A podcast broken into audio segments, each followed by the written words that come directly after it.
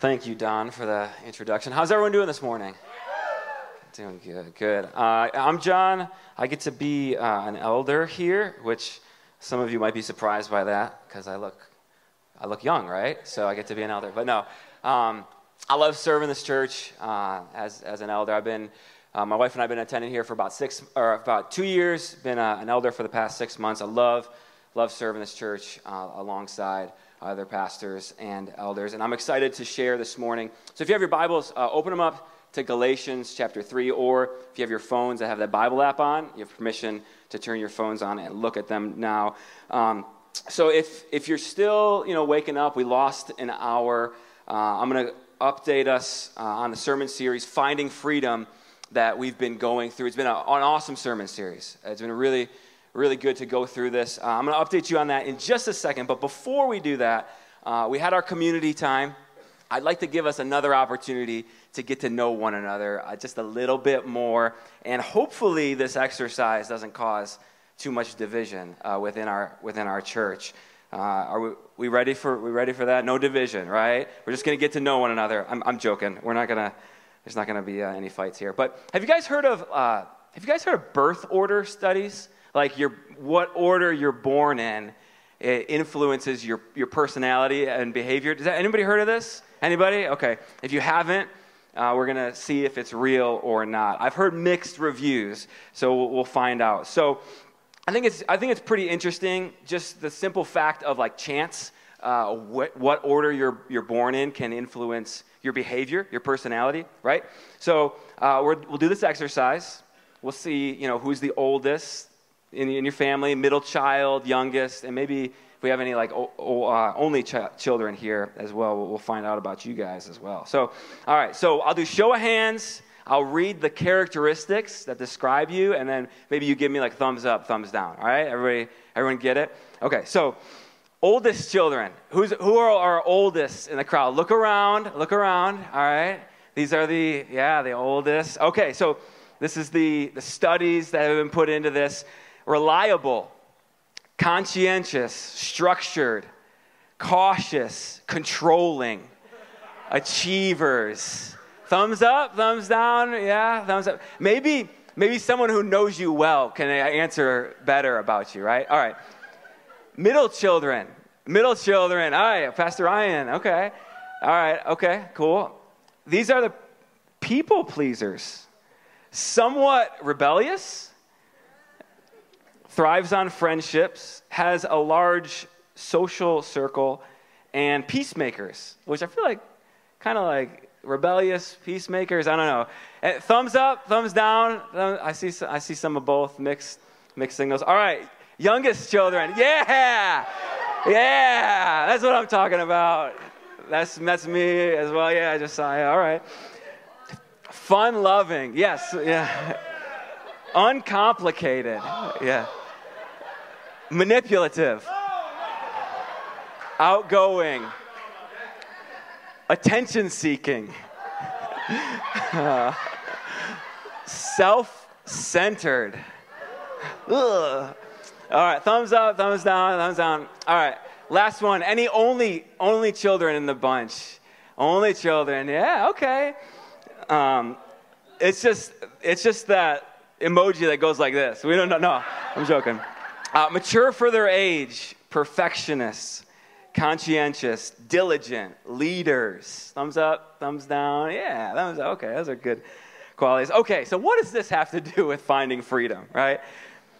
Okay, so here's the good news. Over the past month, we've been going through the book of Galatians. And we're diving into this, this fundamental truth of the gospel that we are not saved by our behaviors. So, all those behaviors those personality disorders, right? No. So the, the goods or the bads, we're not, we don't define ourselves by those behaviors. We've been diving into this truth that we are saved by grace alone through faith alone. Not any, any good behavior or bad behavior. There's nothing we can do in our own strength that will impress God or earn his good favor. There's one person Jesus, God incarnate, who lived a perfect life. His death on the cross, his resurrection is what gives us hope and allows us to enter into a relationship with God. That's where our freedom begins with Jesus. We tie our hope to Jesus, not our good behavior, our reputation, our finances, social status, anything else. Jesus. We learned that the churches in Galatia, they were influenced to put an unnecessary amount of focus on behavior, keeping the law by a group of Judaizers. Summarize quickly. they, they tied their, their um, keeping the law to salvation. So they said, yes, Jesus is the Jewish Messiah, but that means that you have to keep the entirety of the law. So it's time to change all your behaviors. Come to Jesus, everything changes. Traditions, diet.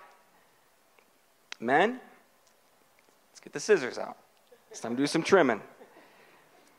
And, you know, I'm, I'm sure that's the question you woke up coming to church with, right? I accepted Jesus. Now it's time to become Jewish. No, right? Probably none of you thought about that this morning. You thought about, man, am I waking up on time? I lost an hour. However, Christianity in, in our culture, and probably in many cultures, it's tied closely to behavior modification and controlling our sin. You, you've probably heard one of these things about Christians, or maybe you've read them in a Facebook debate, or somebody has told you this. Christians don't curse. Christians, you won't believe what this company did. It's time to boycott, right? Oh, you can't be a Christian and watch that. How can you be a Christian and vote for, right? Now, hey, don't get me wrong. I'm not, I'm not saying that we should just endorse a lifestyle of doing whatever we want whenever we want. And Paul is not saying that either in Galatians. Paul, he writes frequently about how sin leads to death and that, hey, we're dead to sin. We should be alive in Christ. We shouldn't be controlled by those things. So here's the question If we're saved by grace alone, through faith alone, where does our behavior come into play? If, if, I'm, if I sin, am I saved? What, if I'm struggling with something, was I ever saved? If sin leads to death, how does how can I how can I really change? How can I get away from that? How does being a Christian lead to life? And so that's what we're going to look at a little bit this morning as we look at Galatians 3 and 4. We'll look at some of those questions. And, and my hope is that in Jesus, we'll find freedom in who we were born to be. We'll find freedom as we put our faith in Christ and how our behaviors follow our identity and who Jesus is calling us to be. All right, join, join me in prayer before we uh, open God's Word. Lord, I, I, love, I love uh, the atmosphere that's already been created here, where we're focusing on, on you, and nothing else matters but you. God, I, I pray that um, you, would, you would draw close to all of our hearts, Lord, as we look at your Word as we dive into these truths about who we are in you, that you would begin to reveal yourself in just a special way, in a powerful way, and that you'd show us who we are and who you are to us, Lord, and how we're set free in the relationship we have with you. We love you, Lord. We pray this in your name. Amen. Amen. All right, so Galatians 3, we're going to start in verse, uh, verse 16. And uh, you guys all came here on daylight savings time, spring break. So I know you love Jesus. And uh, it's going to get deep quick, all right? So just track with me. Uh, we're in church. We are uh, here to read the Bible and, and, to know Jesus. So it's going to get deep. Uh, the first time I read this, I had to read this a second and third time. So we'll, we'll, break it down. We're going to read a few verses, and then we'll, we'll stop and, and talk about it for a little bit. All right, so verse 16. now, the promises were made to Abraham, to his offspring. does not say, and to offsprings, referring to many, but referring to one, to your offspring, who is Christ. So, this is what I mean. The law, which came 430 years afterward, does not annul a covenant previously ratified by God, as to make a promise void. For, if the inheritance comes by the law, it no longer comes by a promise. But God gave it to Abraham by a promise. Why then the law? It was added because of transgressions until the offspring should come to whom the promise had been made. And it was put in place through angels by an intermediary. Now, an intermediary implies more than one, but God is one. Is the law contrary? Is the law then contrary to the promises of God? Certainly not. For if a law had been given that could give life, then righteousness would indeed be by the law. But the scripture imprisoned everything under sin so that the promise by faith in Jesus Christ might be given to those who believe. Now, before faith came, we were held captive under the law, imprisoned until the coming faith would be revealed. So then, the law was our guardian until Christ came in order that we might be justified by faith. Okay, stop there. Oh boy, right? What's going on here? 430 years, annulled, covenants, intermediaries, held captive under the law, guardian. What's Paul talking about here, right? Where does finding freedom come into play? All right, so in order to understand this, we're going to rewind. Quick, brief Bible history lesson. I think this will really help us kind of set the stage for the, the rest of what we'll read. And uh, it's really, really important, really good. You'll, you'll track with me um, it won't take too long. So, verse 16 talks about, uh, if you can put verse 16 up on the, on the screen just real quickly. it talks about this promise being made to Abraham. Promise being made to Abraham. This should bring us all the way back. It's like a, a hyperlink. Brings us all the way back to Genesis chapter 12, where God makes this promise to Abraham. And, and uh, we can put that up. Uh, Genesis 12, yeah. 2 through 3. Look at that. Thanks. it says, it says, God speaking to Abraham, I'll make you into a great nation. I'll bless you, make your name great, so that you will be a blessing. I'll bless those who bless you, and him who dishonors you I will curse. And in you, all families of the earth shall be blessed. All right, so you get what's going on here. You know Father Abraham, many sons, many sons, Father, right? God makes this promise to Abraham all the way back in Genesis he's going to bless the whole world through this family, through Abraham and his offspring. The whole world, all nations will be blessed, right? We get that. Then, verse 17 of Galatians 3 says the law comes 430 years after the promise is made to Abraham. So that's, you know, fast forward 430 years. God's already made this promise then he gives the law to Moses after the Exodus, right? We're tracking with the Bible story here. God makes the promise to Abraham. Israel is in captivity and slavery in Egypt. They're, they're set out of that into freedom. So God gives them this law to give them some guidelines, to give them parameters. This is how I want you to be a country, how I want you to behave to glorify me best. But Paul says this hey, don't get it twisted. The law is not the promise. The promise was to Abraham I'm going to bless the whole world through your offspring. The law is just a placeholder until the promise comes. All right? And, and, so Jesus is the promise, right? Jesus is the promise. Jesus is the promise fulfilled that blesses the whole world by what he did on the cross.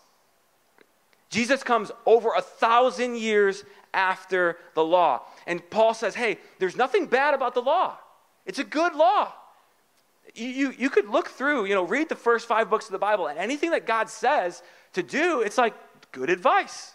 You should, you know, do those things. But Paul's like, hey, the promise is not the law. It was a placeholder until Jesus comes. The law doesn't bring freedom. Jesus brings freedom. And the Old Testament reinforces this idea that, of this law not being able to bring freedom over and over and over again. The law is given in Exodus. And we see immediately when Moses comes down from the mountain, people can't keep the law. Day one, they break it. And, and the whole story of the Old Testament is just people trying to obey the law, Israel trying to, reform coming, and then another generation passes, and everyone's disobedient. It's like obedience, disobedience, back and forth, back and forth. And God, He even brings in other countries, Assyria and Babylon, to discipline Israel and to take them away into exile because they can't keep the law, because they dishonor God. God punishes them. And the prophet Ezekiel, in Ezekiel 36, uh, we'll have this up on the screen. He's living under the law. He recognizes this. And, and, God, through the prophet Ezekiel, says this. This is, this is really cool. he says, I'll give you a new heart. A new spirit I'll put within you. I'll remove the heart of stone from your heart of flesh, give you a heart of flesh. I'll put my spirit within you and cause you to walk in my statutes and be careful to obey my rules. You shall, shall dwell in the land I give to your fathers. You shall be my people. I will be your God. I will deliver you from all your uncleanness. This is before Christ. Ezekiel, before Christ, gets the promise that God's going to do something himself. He is going to come down himself, put his spirit within his people so that we can be obedient. God's promise comes with a new heart, a new spirit that will completely change us from the inside out. And this is what Paul is writing about. The law is not the promise, a placeholder or guardian until the real promise came. And pause just for a second. This is kind of a secondary point, but I think it's, it's still worth saying. You know, if I'm God, this is not the way I would do things. Right? Okay, like think about it. I make a promise. Back up. Adam and Eve sin, right? Right? Right? Genesis 3, God says, hey, to, he says to Eve, your offspring's going to come. He's going to step on the snake's head. Right then, that's when I'm sending Jesus. You know? Right off the bat. Jesus comes right there, steps on the snake. Done. But that's not what happens. Ten generations after Adam and Eve, he makes a promise to Abraham. 430 years after that, he gives the law. Over a thousand years after that, Jesus comes. And that's just not how I would do things, right? And it's a good thing I'm not God, right? Um, I don't, I don't understand why God waits like that to fulfill promises. I don't think the answer to that is anything that easy that I could cover over the next 22 minutes. But I think God revealing himself to humanity in Jesus shows us a couple really good things about God's character. He's patient and he's faithful. This is good news for us. Because if God is patient and faithful enough to reveal himself to humanity over thousands of years, He's patient and faithful enough to reveal himself to you throughout the 75 or 100 years of your life. God's faithful. God's faithful and committed to his promise, no matter how long it takes. You can find freedom in God's faithfulness. God's committed to fulfilling his plan through you and your life and through the world. He's not overwhelmed by your sin, by the rises and falls of your life because he's already dealt with it on, on the cross in Jesus Christ. So you can rest in the fact that God will be patient with you and will finish the work he started in your life. And God's power to raise Jesus from the dead, it's powerful enough to restore any part of your life and your story. God is faithful and he's patient. All right, let's keep reading uh, we're going to read another, uh, I don't know, eight or nine verses. I don't think it's going to be quite as deep this time, so we can uh, breathe a sigh of relief there. All right, Paul says in verse 25 faith has come. We're no longer under a guardian. For in Christ Jesus, you are all sons of God and daughters of God through faith. For as many of you as were baptized into Christ have put on Christ. There's neither Jew nor Greek, slave nor free, male, female, you are all one in Christ Jesus. And if you are Christ's, then you are Abraham's offspring, heirs according to the promise. I mean that the heir, as long as he's a, he's a child, is no different from a slave, though he's the owner of everything, but he is under guardians and managers until the date set by his father. In the same way, we also, when we were children, we were enslaved by elementary principles of the world. But when the fullness of time had come, God sent forth his son, born of a woman, born under the law to redeem those who were under the law so that we might receive adoptions as sons daughters. All right we'll stop there. Paul starts he starts breaking down what this actually means for the galatian church and what this means for us here and now. He says the promise has come. Jesus has come. And if you put your faith in jesus there's no longer jew or greek slave free male, female. Instead, we're part of the family of God as children of God. That's how we identify ourselves sons and daughters of God. And if you're listening to this now, right, you've heard that phrase. But if you're, you were listening to it then, if you're part of the Galatian church, you might like raise your hand. Like, uh, Paul, question? Question for you, real quick. Uh, you say we're no longer Jews, Greeks, Gentiles, whatever, slaves, free, male, female, and you look around, and that's exactly what you see, right? You say, well, Paul, I am. I am a Greek who's a slave, who's a man. What, what do you mean here?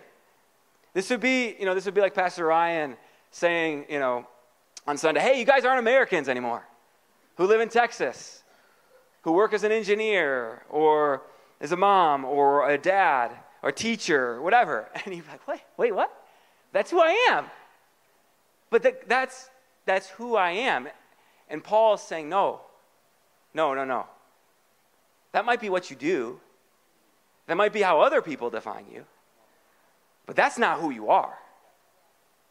The world might define itself by those qualities, but when you're in Christ, you're adopted as a son, as a daughter, as a child of God.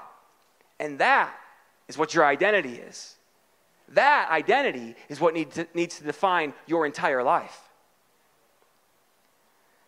And, and that's, you know, if you're taking notes, I'm not, I'm not good with points. I'm sorry. Ryan is a master at making sure everything, you know, has the same letter. But this is my point.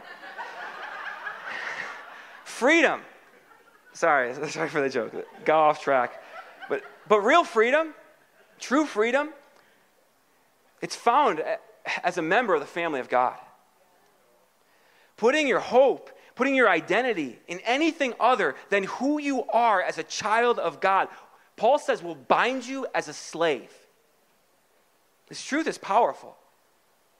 And, and it, it was relevant back then, it's relevant now. Think about it. We make the spiritual practical. How tempting, how tempting is it to tie your identity, to place your worth in your job or in your relationships or your possessions, your reputation, your bank account, the car you drive, the vacations you take, the things you can get out of life. It's so tempting to do that. Those aren't bad things in and of themselves, right? But if that's where you put your identity, if that's the focus of your life, then you're, you're a slave to that thing. A slave to it. Even something good, like the law, will bind you. And you'll miss out on the freedom in being a child of God. And so, question I have for all of us this morning do we depend on something other than our identity in Christ to define us and to influence our behaviors and our decisions? Think about this. What does this mean for you? What does this mean for your daily decisions, your daily actions? When we put our faith in Christ, we're saying that knowing Jesus And becoming like him is the goal. That's the prize. That's the focus. This is something we need to examine daily. What you think about your life, the identity of your life, the purpose of your life, it's powerful. Being grounded as a child of God is what ultimately brings change. Not a guilt trip, right? Not behavior modification through strict adherence to a set of do's and don'ts. Everything you do, everything you do, flows out of what you believe about yourself and about God. This is foundational. You know, as I mentioned, people on the outside of Christianity think we're a community all about behavior change, being good, religious people. And Jesus, I think, would say that is not what I died for. It's a misunderstanding of everything on the deepest level. Jesus did not die to, to control our behavior, He died to set us free from death and the sin that leads to death. Sin does not have to control our lives because of what Jesus did on the cross. It's a fundamental change in who we are, a change in our identity. What do you believe about yourself, about God? What you believe about yourself is powerful. I heard a story um, of how powerful this, this truth of, of identity really is. Uh, someone by the name of Crystal Jones, I've never met her, um, but I read about her in a book about psychology of behavior change. It's a really incredible story. Uh, it won't take too long, and uh, I think we'll all find it pretty interesting, relevant to, to our topic today. So, Crystal Jones, she starts teaching for, she starts volunteering for Teach for America. And if you're not familiar, it's a volunteer opportunity um, for young people before, during, or after college to serve lower income families and communities. And so she was assigned to an elementary school, a first grade classroom in Atlanta, Georgia. And she didn't have her teaching license yet. She's still going through school. Uh, but she's, she's spending a year just volunteering, getting experience in, in Teach for America. And there was no kindergarten in this school. So that for many of her students, this is, this is a first classroom experience. And so the way that she writes and she describes her, her first grade students, she said two or three, two or three could recognize sight words like go, she, he, right? Some didn't even know how to hold a pencil. Some didn't know the alphabet or their numbers. She, she says these kids were all over the map, but no one was where they needed to be as first graders. So what would you do? This is your, you know, this is your classroom. Here's what she did. She got into her into their world. She watched them on the playground and she thought about these first graders. Who they wanted to be who they looked up to. She saw them playing on the playground, and, and a light bulb came on. She saw, thought of one group of students, third graders. She said, This group of first graders, they, they want to be third graders. And, and if you have kids or if you've observed kids, you know, it's true. My two year old, I, I have, four daughters, pray for me. I have uh, my two year old, she mimics and acts my fi- like my five year old. She wants to be just like her. My five year old, she, she looks up to my eight year old. And it's so funny, you know, I, it, I love my kids, they love playing with me, but when someone comes along who's just a little bit older, a little bit cooler um, than me, they abandon me, right? Because, like, adults, we're like aliens to kids, right? They can't relate to us like they, they can relate to someone just a little bit older. So here's what Crystal did. From day one, she made this declaration to her classroom. She said, My name is Crystal Jones, and by June, I'm going to turn you into third graders. I'm going to turn you into third graders. She said, You know, third graders, they can run faster than you. They can, they can read a little bit better than you. They can do math a little bit better than you. And she said, her class, at first they objected, no, they well, yeah, I guess, I guess they can. And she goes, but not for long. Not for long. Because I am going to turn you into a third grader. And she shaped her whole curriculum around this idea of morphing her kids, for taking them from first graders to third graders. She even changed the way she would address uh, her, her class and the way that they would address one another. She called everyone scholar And she didn't refer to anyone by their first name. She said, Scholar Lay, right? Scholar Kozak. And she had her kids refer to, to each other that way too. And when someone would, from the outside would come in, she would say, These are my budding group of scholars. And then they, they, they would also say this, this motto every day A scholar is someone who, who lives to learn and is good at it. And what happened? She said by November, she knew she had them. Because here's, here's what the kids would do they would, they would be sick at school or they'd have to leave for, for an appointment and they would not want to leave the class. They'd say, No, no, no. What if I don't become a third grader? By March, six months later, they did a reading comprehension exam. And every single student passed first grade uh, reading level. Some were at a second grade, and yes, some were even at a third grade level. And for, for you know, some of these kids, that was a pretty good accomplishment. For some of them, they couldn't even, even know the alphabet. It's incredible. Six months, transformation. So, what happened? Crystal made a decision about them.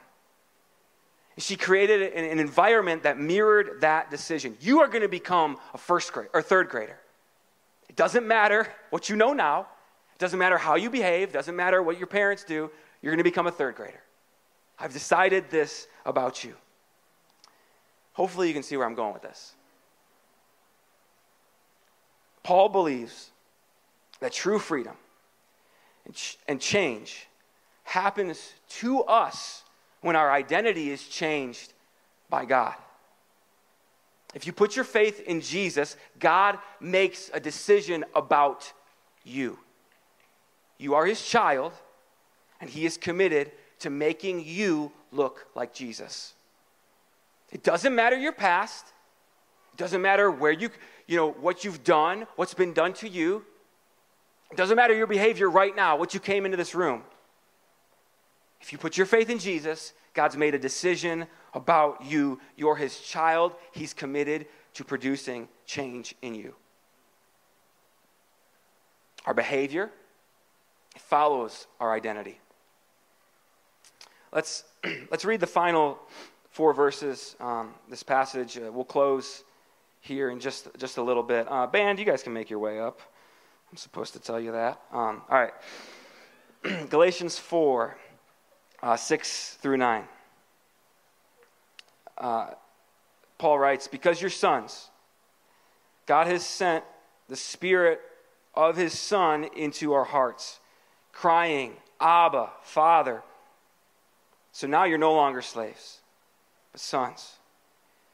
If a son, then an heir through God. Formerly, when you did not know God, you were enslaved to those that by nature are not God's. But now you have come to know God, or rather, known by God. How can you turn back again to the weak and worthless elementary principles of the world, whose slaves you want to be once more? This is, this is powerful stuff. How does God produce change in us? Paul says he does so by sending his spirit into our hearts. And hopefully, this makes you think of Ezekiel 36, the promise made, whatever, thousands of years ago, where God said, I'll give you a new heart, a new spirit I'll put within you I'll remove the heart of stone. I'll put my spirit within you. Paul says the spirit comes through faith in Jesus. And it helps us, it makes us change. It helps us know God as Abba, as Father. That word Abba, it's, it's the title that Jesus used for God when he's praying in the garden the night before he's crucified Abba, Father, all things are possible for you. Remove the cup from me, yet not what I will, but you, what you will. Jesus knew God this way as Father, who he could come to in his deepest hour of hurt and need, and that he would find help and freedom to live the purpose that he was born for. Jesus, the, the night before he was crucified, this is how he, he reached out to God. God as our Father. Um, I've experienced, as I mentioned, this miracle of fatherhood four times now. And it's, it's really a miracle. Um, I'm sure parents in the room, you'll be able to relate to this. But for the, the first time, I think I have some pictures too, just to tug at some of your heartstrings if you're saps like me. Um, that's, let's see, that's Adeline on the left, Anna on the right. Adeline is eight now. Anna's five and a half, and I'm to cry, right? Because I have four daughters. No, I'm not to cry. Um, but the first time, first time I've held all four of my daughters, something happens. I don't have to. Uh, I don't have to do anything. I love them. Just like that, right? Parents, you can relate. This isn't anything incredibly special about me. First time. And it's not because, you know, they're incredibly cute and tiny, although they are. Um, I love them because I'm their, I'm, I'm their dad. And they're my daughter. And so, one of the very first things I've said to all my daughters, and I, I tell them this because I want them to know how loved they are. the first things I say to them is I say, Adeline Rose, Anna Faith, I love you so much. I always will. And what's so crazy about this, they can't do anything for me, right? They can't do anything at all. They're completely helpless individuals, right? They have no value to give to me. I have to do everything for them. But I love them because I'm their dad. I'm responsible for them. And this is what is true for you about God, for your life on an infinite level. Infinite, right? Infinitely more. God's made a decision about you, about your life. You are his child. He is your father who is deeply committed to you. It doesn't matter the value that you bring to him in this relationship. in comparison to God, right? We are down here. And so, so how does this change you? God says he, he puts His Spirit in you. That close, daily communion. Again, going back to the relationship between a father and a child, a parent and a child. I live with them every day. My wife and I, we, you know, we, we live with them every day. We change their diapers, we feed them. And you know what is is interesting. I don't notice a change from one day to the next day, right? But suddenly, you know, I wake up and I have an eight year old. Like, Holy cow, right? How'd this happen? Day by day, they start to learn new behaviors. They start to mimic us, which is terrifying. Same's true with how God changes us. He gives us, He says, He gives us His Spirit the deepest parts about who God is. His Spirit comes to dwell in the closest part of who we are, our hearts. And that changes things. His presence leads us and guides us as we press into God, as we get into the Word, into worship, into a community of faith. God changes us. You might not be able to see it right away, but it happens. God's committed to this to making you like Jesus. And so God will begin to highlight things, areas of your life, your thoughts, your motives, your intentions, and He'll begin to change them through His power, not your own. God highlights changes that need to take place. And then He helps you see how you can do it. And so, you know, I'm going to close here um, in one minute. I'm going to have maybe some of our pastors, life group leaders, you guys maybe go to the back of the room. If you need prayer, um, we want to open this time up. We're going to respond in worship. I don't know where this message finds you. I imagine it's in a few places. Maybe the idea of being a child of God, maybe it's completely foreign to you. You've never placed your faith in Jesus. The circumstances of your life led you to this moment. You know you need a new heart. Examine your heart, examine your mind. You know you know you need a new heart, a new spirit. I want to encourage you, you don't have to clean yourself up. There's nothing you can do. It Doesn't matter where you came from, where you came from, what you've done. Jesus died for you. You can have freedom through faith in him. Or maybe you've already put your faith in Christ, but you've been defining your life in everything but him. You've evaluated, you know, your focus, your goals, your behavior, and you're enslaved by the pursuits of the world. I want to encourage you today to confess those things, come back to your first love in Jesus Christ, to finding your identity in Him and what He did for you on the cross. Would you press into the Lord's presence today? He will lead and guide you into what you need to do in order to change and become like Christ. Or maybe, maybe you've already experienced this new freedom and identity in Jesus. You have a, a wonderful testimony. You know how good it is to be a child of God. Who do you need to share this freedom with? We're not meant to keep the freedom of Christ in here. We're meant to share it with the world, to be lights of the world.